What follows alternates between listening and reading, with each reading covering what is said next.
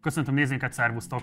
Február 12-én publikálta a könyves magazin Tóth Krisztinával készített interjúját, amelyen az az ártatlan kérdés hangzott el, hogy Tóth Krisztina szerint, ha ki kellene venni, akkor milyen köteteket kellene kivenni az irodalom oktatásból. Ő megnevezte az aranyembert, és ezzel egy lavina indult meg. Pontosabban azzal indult meg a lavina, hogy később aztán számos portál hivatkozott erre az interjúra.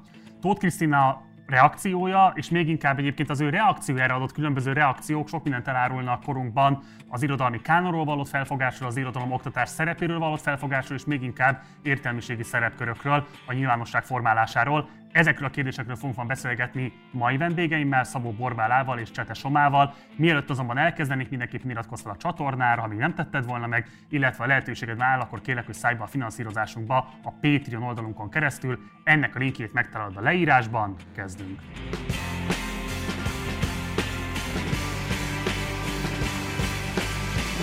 És akkor nagy szeretettel köszöntöm Szabó Borbálát, írót, műfordítót, dramaturgot, illetve Csete Somát, költőt, kritikust, irodalomszervezőt a műsorban. Szervusztok, köszönöm szépen, hogy elfogadtátok a meghívásunkat.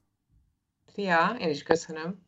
Szia, köszi Azt szeretném kérni tőletek, hogy először, mivel mindketten megszólaltatok már a kérdésben, hogy röviden ismertessétek a nézőink számára, hogyha esetleg nem olvasták volna a különböző cikkeiteket, hogy hogyan helyezkedtek el ebben a dilemmában, mik voltak azok a szempontok, amikkel megpróbáltátok árnyalni ezt a diskurzust, ami Tóth Krisztina nyilatkozata nyomán kialakult. Elsőként akkor Borbála kérlek, hogy nálad van a szó.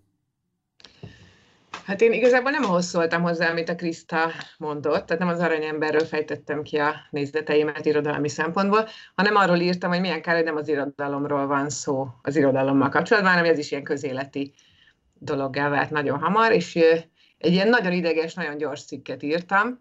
Egyébként eredetileg a Válasz Online-nak, hát én szeretem nagyon a Válasz Online-t, meg volt, volt is ott velem egyszer egy podcast, így jóba vagyunk, elküldtem nekik, és ők egy napig gondolkoztak, és mondták, hogy hát ezt nem közlik, mert hogy a szerkesztőségben is olyan nagy feszültségek lettek az aranyemberrel kapcsolatban, amiről egyébként én nem írtam a cikkbe. Úgyhogy ők még nem tudják, hogy milyen saját álláspontjuk, ezért nem közlik. És én közben itthon vagyok egy öt hónapos babával, és én mérges lettem, hogy végre írtam egy cikket, pár betűt leírtam egymás után, és nem közlik, és azért a 444-nek írtam, de csak így szinte viccből, hogy hát ha közlik, és akkor ők negyed óra múlva szóltak, hogy hogy igen. Ami azért jó, mert igazából én, nekem az az álláspontom, hogy, hogy, hogy, mi, tehát, hogy bármiről beszélünk, az a politika pornó válik nagyon hamar, és hogy nem, nem, nem magáról a dologról van szó, hanem minden ugyanarról szól, és hogy ez egy unalmas dolog. Köszönöm. Mi átadom Somának a szót, de akkor mi is egy disclaimerrel hadd éljünk, hogy szerettük volna magát Tóth Krisztinát is megszólaltatni ebben az adásban, illetve Grecsó Krisztinát, aki szintén exponálta magát a vitában, de a megkeresésünket minket nem utasították. Soma, kérlek, hogy akkor te is foglald össze, hogy neked is a 4 4 jelent meg egy cikked a, a, a tárgykörben. Kérlek, hogy foglald össze, hogy mivel érveltél, mit fejtettél ott ki abban az írásodban. Engem alapvetően az érdekelt, hogy mik azok, egyrészt mik azok a személyes felelősségek, valamint mik azok a személyes hibák, egyéni hibák, valamint mik azok a strukturális szerkezeti hibák, amik miatt én azt vettem észre, hogy a, az irodalmi közélet, az irodalmi szakma, vagy az irodalmi elit tulajdonképpen képtelenné vált komplex társadalmi ö, ügyek képviseletére, vagy, ö, vagy arra, hogy ezek köré diskurzust szervezzen a, a közéletben, és ö, ennek kapcsán elemeztem ezt az egész Tóth Krisztina ügyet, mint Tóth Krisztina egyéni felelősségét, mind a szakmának a felelősségét, mind a médiának a felelősségét. Ezt egy kicsit fejtsd ki kérlek, hogy mit értesz az alatt, hogy elvesztette azt a képességét, hogy komplex társadalmi folyamatokat elemezni, vagy azokra reflektálni legyen képes az irodalmi szintér? Én azt látom, hogy a, az irodalmi közéletnek a, a hagyományos felületei, gondolok itt kiadókra, folyóiratokra, akár ö, egyetemi szakokra, ö, akár a Petőfi Irodalmi Múzeumra is még lehetne ö, sorolni. Nem, ezek a területek már nem igazán rendelkeznek ö, társadalmi kredittel, vagy társadalmi hozzáféréssel, ö, és alapvetően az, az irodalomnak a, a hagyományos szimbolikus tőkéje, én azt látom, hogy már azoknál a 6-7 nem tudom, sztár szerzőknél van, akik az elmúlt években ki tudtak építeni maguknak széles elérésű Facebook oldalakat, és hogyha az irodalmi közélet társadalmi problémákra, vagy igen, társadalmi problémákra akar reflektálni, akkor jobb hiány ezeknek a celebszerzőknek a, a narratívái után fut. Csak hogy az a probléma szerintem alapvetően, hogy, hogy ezek a ö, szerzők nem igazán képviselnek ö, semmit saját magukon, meg a saját márkájukon túl, és ezért záródik mindig egy ilyen magára ez a diskurzus. Borzasztó izgalmas minden az, amit mindketten mondtatok, csak mielőtt tovább gördetnénk ezt a vitát, vagy ezt a beszélgetést, inkább pontosabban így fogalmazok. Nagyon röviden zárjuk le azt a kérdést, hogy ha jól értem, mindkettőtök pozíciója nagyjából megegyezik abban, hogy az irodalmi kánonról, a kötelező olvasmányok listájáról nyugodtan és szabadon lehet beszélni, nincsenek szent tehenek, meg lehet nyitni akár a diskurzust arról is, hogy jókainak van-e helye vagy sem, például mondjuk az általános iskolás kurikulumban vagy sem. Elmondátok, hogy ezzel kapcsolatban helyesen detektálom-e a véleményeteket, vagy ha nem, akkor kifejtenétek a sajátotokat? Borbára elsőként nálad a szó. Igen, nekem ez a véleményem. Soma? Persze, teljesen. Jó, akkor ezt magunk mögött hagyhatjuk. Akkor beszélgessünk magáról, a probléma körül kialakult diskurzusról, és azt gondolom, hogy amit a Soma fölvetett, hogy egyrészt arról beszéltél, hogy celeb szerzők vannak, te használtad ezt a kifejezést, akik kvázi privatizálják az irodalmi diskurzust. Borbála pedig arról beszél, hogy alapvetően ahelyett, hogy a művek beszélnének és esztétikai megoldásokról, kódokról, és így tovább folyna a diskurzus, politikai, adott esetben pártpolitikai, lehet, hogy picit ferdizek, nyugodtan javíts majd ki Borbála, zajlik a beszélgetés. Úgyhogy Borbála, azt szeretném kérni, hogy mondani, mit gondolsz a Soma által felvetett felelősségi körökről, kérdésről. Úristen, jó, próbálom összeszedni a gondolataimat. Nagyon sok idegen szó volt benne, és nagyon exakt volt, úgyhogy nehéz reagálnom, mert én nehezen beszélek ilyen irodalmi szaknyelven. Tehát, hogy tényleg van ilyen, hogy sztárszerző, de közben gondolkodtam, hogy én, engem ez a rész egyáltalán nem, nem érdekel ennek a problémának, amit ő kifejtett, ezért jó is, hogy ő egy másik dolgot fejtett ki a cikkében, mint én. Én úgy látom, tehát nem is az irodalomról gondolkodtam én alapvetően, hanem arról, hogy bármi, tehát hogy a Covid, a Nemzeti Színház épületének ugye a bármi csodából, ugyanaz a politika pornónak általam így nevezett színjáték alakul ki. Ugye a pornófilmben nem fontos a, a sztori, nagyon hamar elhal, és rátérünk a lényegre, tehát én úgy érzem, hogy akármilyen dolog potyan be a közéletbe, legyen az egy rovar, vagy a jókai aranyembere, akkor pontosan ugyanaz történik, ugyanazokat a köröket veti a, a víz, és ugyanolyan durva lesz az egész.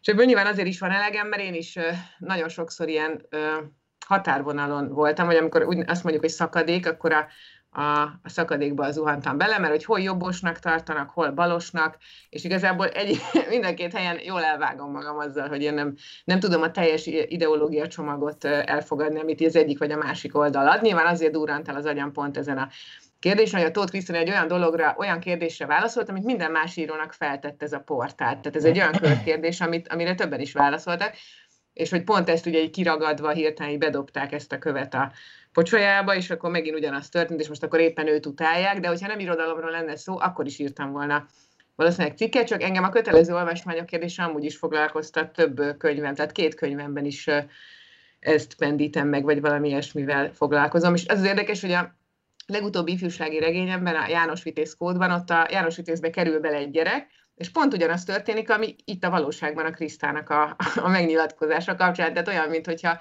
már megírtam volna előre, csak a valóság az még durvább és viccesebb, úgyhogy picit irigy vagyok rá. Soma, akarsz esetleg reagálni a Borbál által elmondottakra?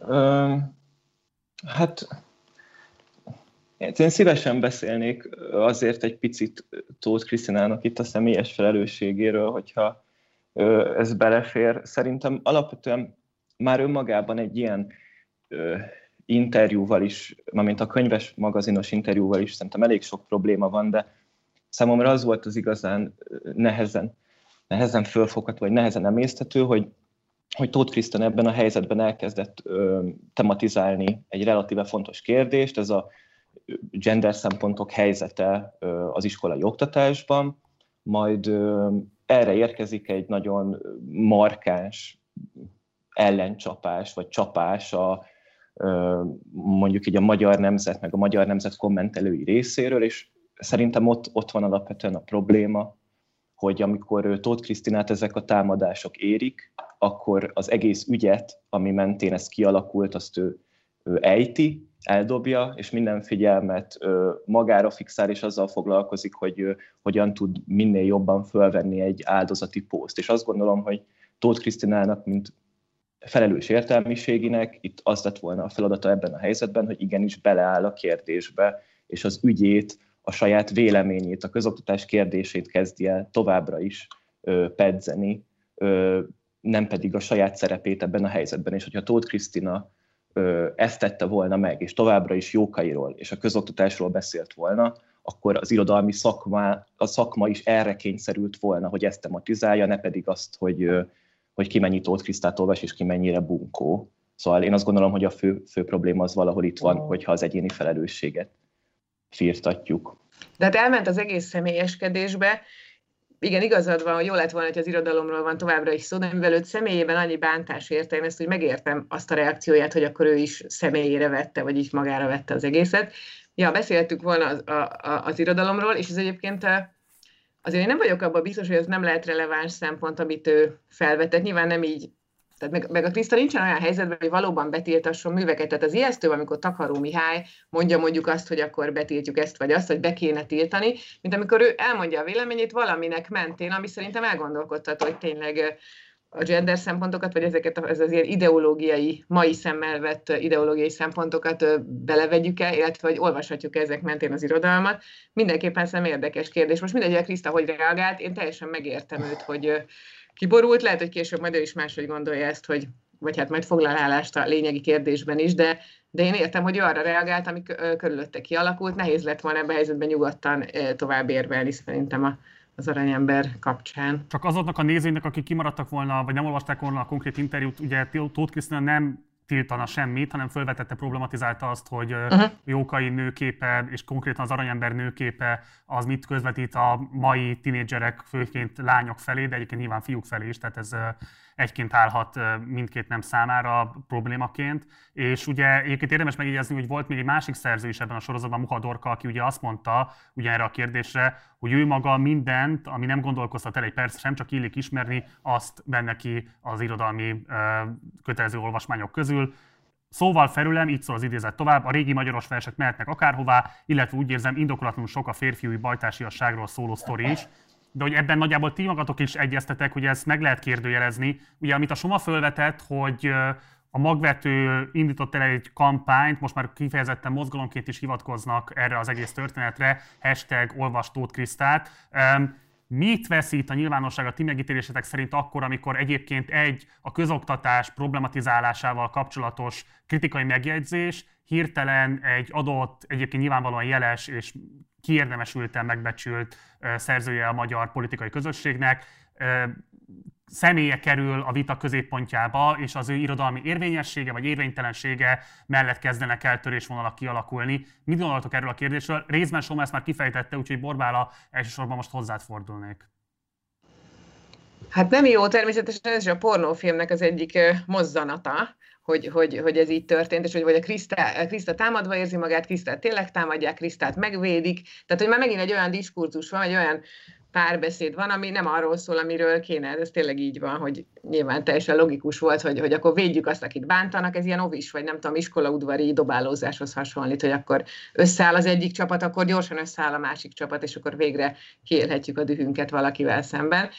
Nyilván, tehát én, én csak egy pár kommentet olvastam a saját cikkemmel kapcsolatban a, a Mandineren, ami szemlézi a 444-et, hogy legyenek idegesek az olvasók, és akkor tehát egy pár dolgot elolvasott a, a, az legkisebb gyerekem rólam, és hát majdnem elsírta magát, hogy de hát mama, ezek így rólad olyat írnak, hogy dögölj meg, meg ilyesmi.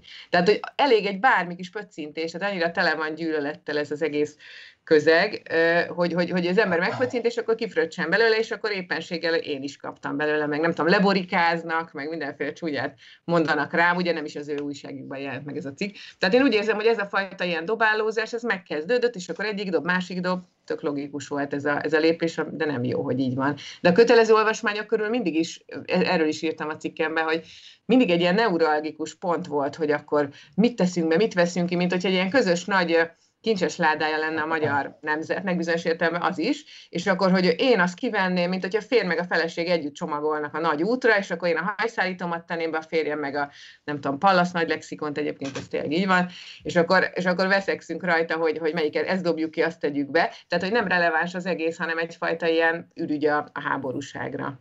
Soma, segíts kérlek kicsit jobban megérteni a pozíciódat ebben a kérdésben. Tehát ugye nyilvánvalóan Tóth Krisztina személyét egészen nemtelen támadások érték, ugye itt lehetett hallani arról, hogy kutyaszar dobtak a postaládájába. Tehát nem kérdés, hogy ezekben a e, szélsőséges megtámadottsági helyzetben e, kiérdemesült, és hát nyilvánvalóan megérdemli a szolidaritásunkat, tehát ez egy e, eleve, hogy mondjam, e, szükséges emberi reakció erre a helyzetre. De hol, tehát hogy mondjam, van a magyar politikai jobboldal, ami egy ilyen támadás sorozatot levezényel Tóth Krisztinával szemben. Miért van az, hogy a fősodratú liberális nyilvánosság nem képes ezt a vitát mederben tartani, hanem a legelső provokációnak felülve boldogan áll bele abba, hogy egy ilyen fals törésvonal mentén folytatódjon az a vita, ami itt alapvetően nagyon értékes is lehetne a politikai közösségünk szempontjából. Lehetne beszélni a közoktatással kapcsolatos problémákról, a szövegértéssel kapcsolatos kriminális állapotokról, és így tovább, és így tovább. Tehát azokról a valóban fontos és égető problémákról, amelyek egyébként ezekből a fősodratú nyilvánosságból nem hiányoznak, csak valamiért nem kapcsolódnak össze ezekkel a vitákkal. Szerinted miért áll elő ez a helyzet? Helyzet?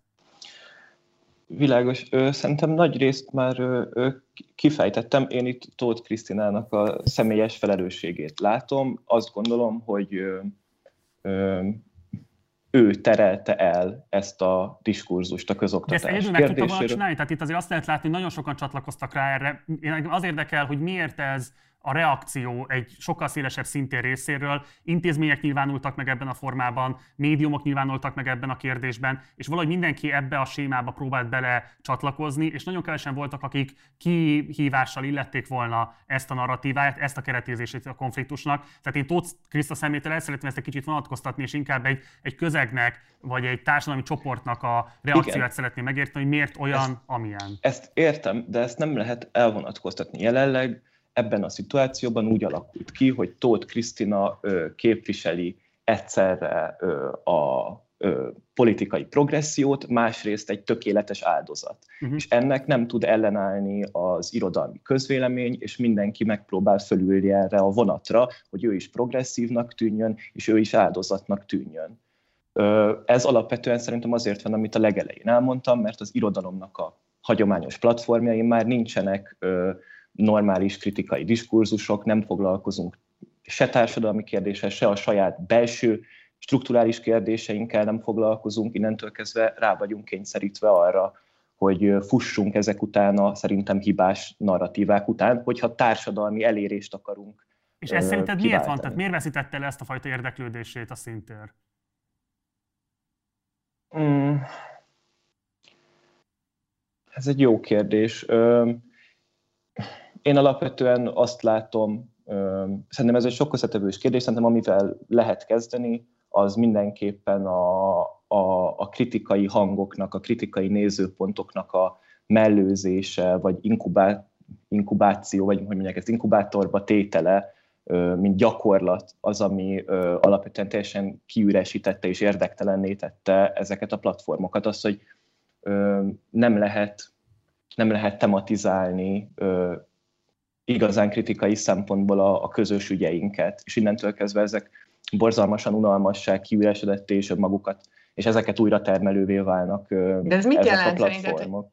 Hogy, hogy nem lehet kritikát írni rendesen? De hogy nem. Hogy lehet, lehet kritikát írni, csak senki nem foglalkozik vele. A magyar irodalmi közélet a Facebookon ö, él, és mindenki másfél mondatos, pökhendi kommentekkel operál. Uh-huh. Ö, így nem lehet diskurzusokat szervezni, nem lehet ö, ügyek mentén kiállni, hogyha ö, ezekhez nincsenek adekvát platformok, meg nincsenek adekvát megszólalási módok alapvetően az, hogy a, a komplett irodalmi közélet a Facebookon üzenget egymásnak, egy mondatokban, emojikban, ez ellehetetlenít mindenfajta komolyan vehető diskurzus szerintem. Borbán, hogyha nincsen reakciód rá, van? Nincsen? Kérdezed? Kérdezem, hogy van-e reakciód rá igazából. Hát gondolkozom ezen, igen, azt én is megállapítottam nemrég, hogy, hogy a Facebook az nem, szóval, hogy a, hogy a komment, mint műfaj, ez egy csodálatos, valójában költészeti műfaj, hogy a, hogy a, a profécia, kinyilvánítás és a, és, a, és a próza, meg a nem is tudom, a hétköznapi élőbeszédnek egy ilyen nagyon bá, nem bájos keveréke szerintem. De valóban kommentben nem lehet igazán uh, komoly vitát lefolytatni, de uh, igen, de igazából semmiről. Tehát én mindig úgy érzem, hogy az egész Facebook az egy ilyen illúzió, hogy mintha beszélgetnénk, de igazából nem beszélgetünk. Úgyhogy ezzel, ezzel egyetértek. Szeretném, hogy a beszélgetésnek a legvégén behoznánk még egy pillanatra azt a szempontot, ami fölvillant azért Tóth Krisztina kritikájában, és szerintem van jelentősége, ráadásul Soma, te is utaltál rá az írásodban, és pedig Péntek Orsolyának volt a dróton egy írása erről, és akkor szeretnék egy kicsit hosszabban idézni ebből az írásból, engedjétek meg nekem ezt. Azt írja Péntek Orsolya, habitus neveltetés vagy közeg kérdése, hogy a hivatalos irodalom oktatás által kínál művekben a szerepmintát, női mintát, sehol sem találó mai 12-18 éves lány merre fordul, a csajos könyvek, a szerepjátékok, a primitív női magazinok, vagy a kortárs női próza, mondjuk Elena Ferrante, vagy éppen Tóth Krisztina felé. Valamerre fog fordulni, mert 12-18 éves korban, ha tetszik, ha nem, csak az az ember dolga, hogy megtanulja a híros, híres írók életrajzát, és elolvassa a műveiket, de az is, hogy definiálja önmagát. És ha ez az iskolában nem, nem kap segítséget, az baj. Erről a bajról beszéljünk egy kicsit kérlek titeket, hogy miért nem kap szerepmintákat, és most ne csak arról beszéljünk, hogy maga egyébként a kötelező irodalmi ö, olvasmánylista hogyan néz ki, hanem általában mit lehet elmondani, mik a legfontosabb problémái kifejezetten a magyar irodalomoktatásnak. A ti szempontotokból tudom, hogy nem gyakorló pedagógusok vagytok, de hát mégiscsak író emberek, nyilvánvalóan szembesültök azzal, hogy milyen elérésetek van, hogy mennyiben tudjátok megszólítani a fiatalabb generációkat, vagy maga az irodalomoktatás mennyiben teszi felkészülti a fiatalabb generációkat arra, hogy találkozzanak élő irodalommal, hogy az irodalmat ne csak mint egy ilyen muzeális tevékenységet tekintsék, hanem mint egy élő kortás dolgot is. Úgyhogy Borbála, nagyon érdekel, hogy mit gondolsz erről a kérdésről. Tehát akkor nem a nemi szerepek kérdése, hanem az irodalom az is. Az is, de Aha. másrészt meg a kapcsolat, az élő kapcsolat a kortás generációk és a kortás írók között. Aha.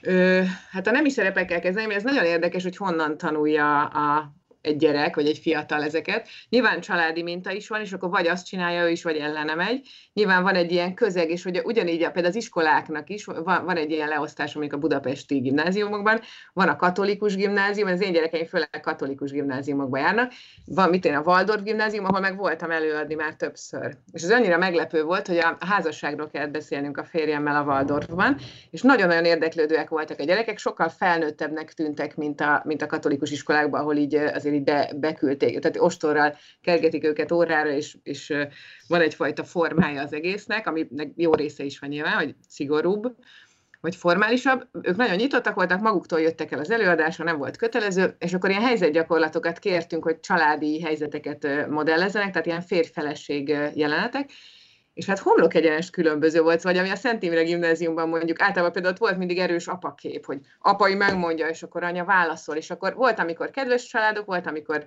nem annyira kedves jelenet volt, vagy, vagy konfliktus telibb, de teljesen más volt a szerkezet, mint a Waldorfban, ahol például állandóan az, olyan jeleneteket adtak elő a gyerekek, hogy a pici gyerek például hisztizik az étteremben, és totál kiborul anyuka, apuka, de igazából az anyuka az, aki, tehát hogy egy ilyen káoszba fulladó, de, de sokkal szabadabb légkörű családmodellt mutattak. Tehát ez is érdekes, hogy maga az iskola is, vagy az a közeg, amiben mozog egy fiatal, nagyon-nagyon előírja, vagy, vagy irányt mutat, aztán vagy arra megy, vagy az ellenkező irányba. Szóval, hogy ezt nyilván innen is merítenek. Az irodalomoktatáshoz meg, jó, hát ez nehéz kérdés, a férjem irodalmat tanít, és Szerintem az van, hogyha valaki jó tanár, akkor, akkor olvasnak a gyerekek, a diákok, hogyha valaki unalmasan tanít, akkor pedig unják az irodalmat, szóval van ennek egy ilyen egyszerű része szerintem, hogy, hogy, hogy nagyon függ a tanár személyiségétől.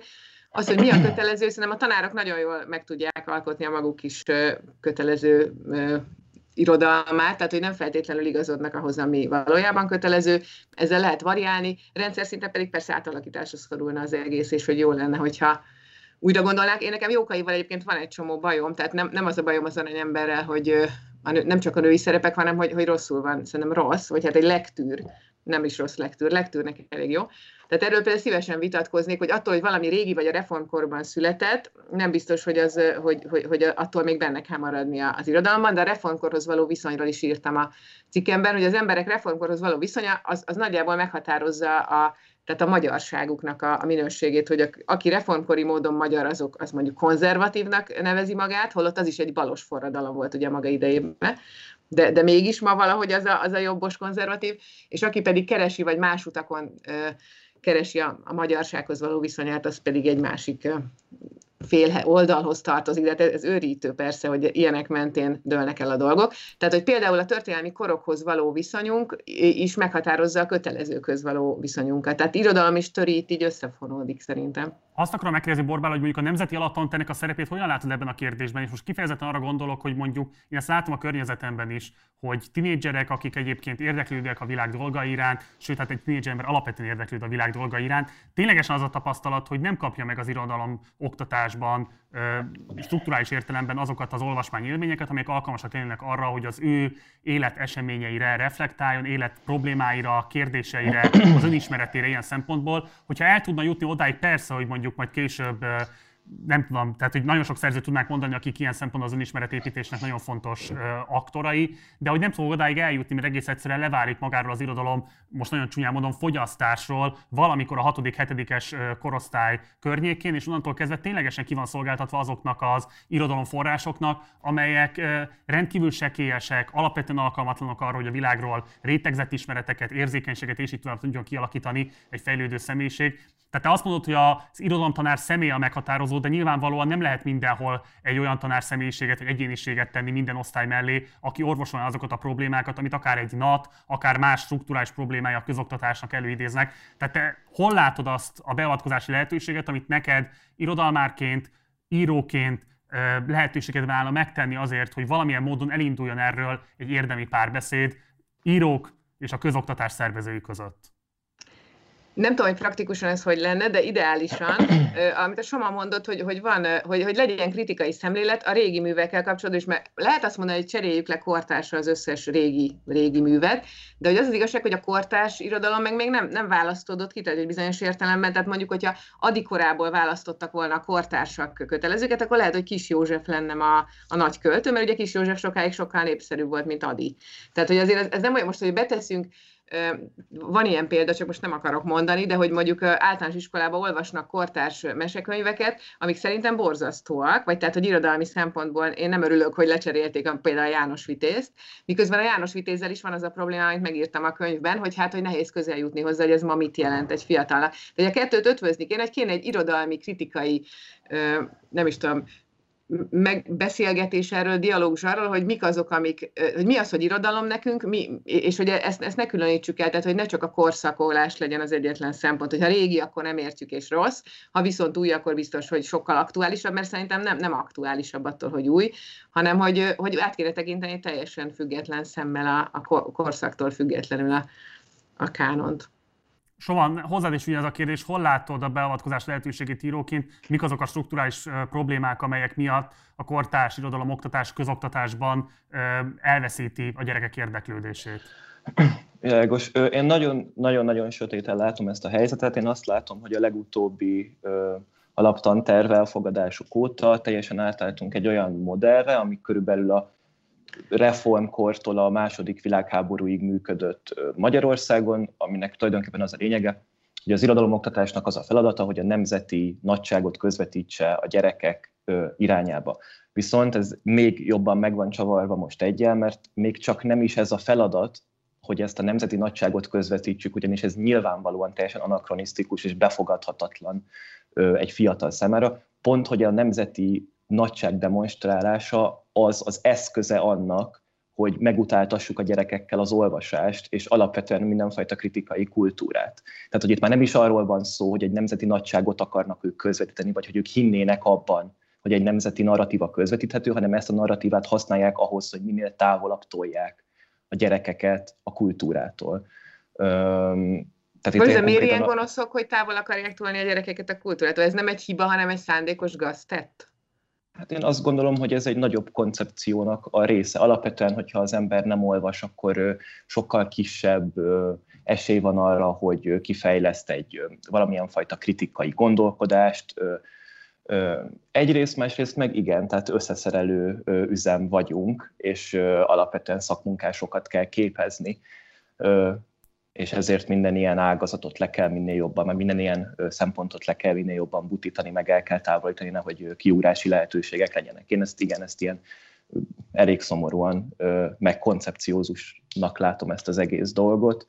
Az, hogy a szakmának hol van felelőssége, meg mit tud csinálni, hát alapvetően beszélni kell róla, és én azt látom, hogy amúgy nagyon sok magyar tanárnak, vagy akár diáknak az mondjuk egy nagy támasz lehetne, hogyha látná azt, hogy amúgy van egy irodalmi közélet, ami folyamatosan tematizálja ezt a problémát, ami ott van mellettük, ami alternatívákat akar nyújtani. Most csak egy nagyon kis, csak hogy kicsit ami kézzelfoghatóbb dolog is bejöjjön, ne csak így a levegőbe beszéljünk, például egy nagyon kedves és tök előremutató kezdeményezés. Szerintem van egy Nincs című online folyóirat, akik most abba kezdtek bele, hogy a különböző kötelező versekhez írnak mindenfajta, majd amik az gimnáziumban kötelező versszövegek, azokhoz írnak mindenfajta újszerű alternatív értelmezést, ezeket felrakják az internetre, magyarán, hogyha egy diák, aki a gimnáziumban ül, azt érzi, hogy hülyeség, amit erről a versről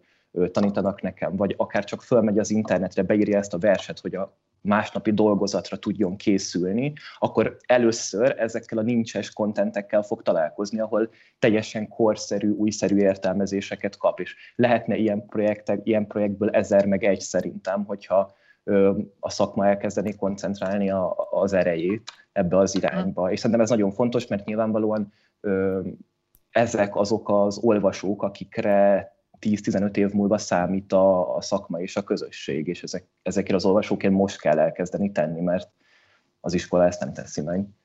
Ezzel egyetértek, és, hogy, és azzal is, hogy jó lenne, hogy lenne olyan irodalmi közélet, ami ilyen dolgokat csinál, mert az irodalmi közéletet én úgy látom, ez szintén egy lesújtóan, hogyha bekerül egy fiatal, akkor azonnal ö, bekerül valamelyik oldalhoz. Tehát, hogy mit én voltam a Szigligeti írótáborban néhány éve, amikor utoljára megrendezték még, és hogy vártam a nagy irodalmi vitákat, amin 10-11-en lézengtek, viszont amikor egy politikai téma volt, tehát arról szólt, hogy a, a KMTG, mármint ugye a jobboldali írószervezet, akik ugye ilyen nagy pénzt kaptak, hogy azok, azok így szemetek, meg úgy szemetek, hatalmas plénum, iszonyatosan érdekelt mindenkit ez, hogy politika, tehát azt láttam, hogy az irodalmi közegben is a politika mozgatja meg, meg az ideológiák a, a, a fiatalokat, meg az embereket. Én beléptem ebbe a KMTG nevű szervezetbe, ami egy, hát reménykedtem, hogy nem olyan rossz, mint ahogy előre mondják. De hát Most meg fel kérek a betűszót, mert nem biztos, hogy a nézőknek ez közismert. Ja igen, az Kárpát-medencei tehetségkutató Tehetséggondozó. Gondozó, köszönöm. Ez ugye Orbán János Dénes által gründolt szervezet, csak hogy a nézőinket felvilágosítsuk. És annyira azt mondta az irodalmi közélet, vagy hát mondjuk a, az, az, az az oldala, akikkel én főleg kapcsolatban állok, hogy ide nem szabad belépni, semmiképp ne lép be, hogy én sajnos ilyen vagyok, hogy én erre beléptem, hogy na én megnézem, hogy ezek igazából milyenek, de hát persze tényleg elég rémes volt, és akkor egy év után elhagytam ezt az egészet. Itt tanítottam, tehát az vonzott az egészből, hogy lehetett tanítani, de igazából ott is ugyanez volt, mint amit Szigligeten láttam, a, a nem is tudom, liberális íróközegben, persze ez nagyon leegyszerűsítő, ott a konzervatív közegben semmivel se volt egyébként konzervatívabb, csak annyiban, hogy ők is gyűlölködtek, és ők meg azt a csontot rágták, hogy azok meg milyen rohadékok. Tehát, hogy azt látom, hogy ami így felizgatta ezt az úgynevezett irodalmi közéletet, az mindkét irányból csak is a politika, és méghozzá az elég szigorúan vett pártpolitika vagy ideológiai csaták. Tehát, hogy engem azért még soha nem hurcoltak meg, hogy rossz rímet írtam, vagy rossz mondatot, de azért már igen, hogy hova lépek be, és hova nem, és hogy mit, mit vállalok el, és mit nem. Tehát a saját pályatársaim állandóan ezért, tehát hogy meg az, hogy például milyen újság csinál velem interjút, ez állandó, hogy miért adtál nekik, miért mentél el ebbe vagy abba a műsorba. Ráadásul ezek ugye nagyrészt ingyenes dolgok, mert még a KMTG-nél mondhatjuk, hogy azért volt fizetés, de hogy már ezért is, és hogy az ember állandóan egy ilyen szorongatott helyzetben van, legalábbis én mindkét oldalról azt érzem, hogy miért, adtál, miért a 4-4-4-nek, de hát Szóval ez szerintem nagyon nehéz, és hogy íróként engem azért nincsen közélet, mert erről beszélünk állandóan, amiről most is, hogy, és hogy nem az irodalomról van szó. Ez egy rendkívül összetett kérdéskör, és fogunk még vele foglalkozni itt a Partizán felületein. Most azonban eddig tudtunk foglalkozni ezzel a dilemmával, úgyhogy nagyon köszönöm, hogy a rendelkezésünkre álltatok, Szabó Borbálának és Csete Somának. Gyertek, hogy máskor is várjuk titeket, máskor is szeretettel. Szervusztok! Köszi! Szia. Köszi, sziasztok, köszi a lehetőséget! Ez volt a Partizán mai adása, mindenképpen iratkozz a csatornára, ha még nem tetted volna meg, ha pedig lehetőséged már, akkor kérlek, hogy szállj be a finanszírozásunkba a Patreon oldalunkon keresztül, ennek a linkjét megtalálod a leírásban. Ha pedig nem szeretnél patronalóvá válni, hanem banki átutalás vagy PayPal-en keresztül szeretnél hozzájárulni a működésünkhöz, akkor azt szintén megteheted, ezeket az adatokat is megtalálhatod szintén a leírásban. Használd a like, illetve a dislike gombokat, illetve ha bármi kérdésed, észrevételed van az elhangzottakkal kapcsolatban, akkor várunk a komment szekcióban. Van még egy Facebook oldalunk, illetve egy Facebook csoportunk, utóbbinak Partizán társalgó a címe, oda is várunk, és akkor tudunk vitatkozni az éppen aktuális témákról. Instagramon Partizán Politika címmel találtok meg bennünket. Ha pedig nem tudjátok nézni és inkább hallgatnátok a Partizánt, akkor szintén megtehetitek. Az összes nagyobb podcast platformon megtalálhatóak a Partizán adásai visszamenőleg is. Munkatársaim nevében. Köszönöm szépen a figyelmet, hamarosan találkozunk, addig is, ciao.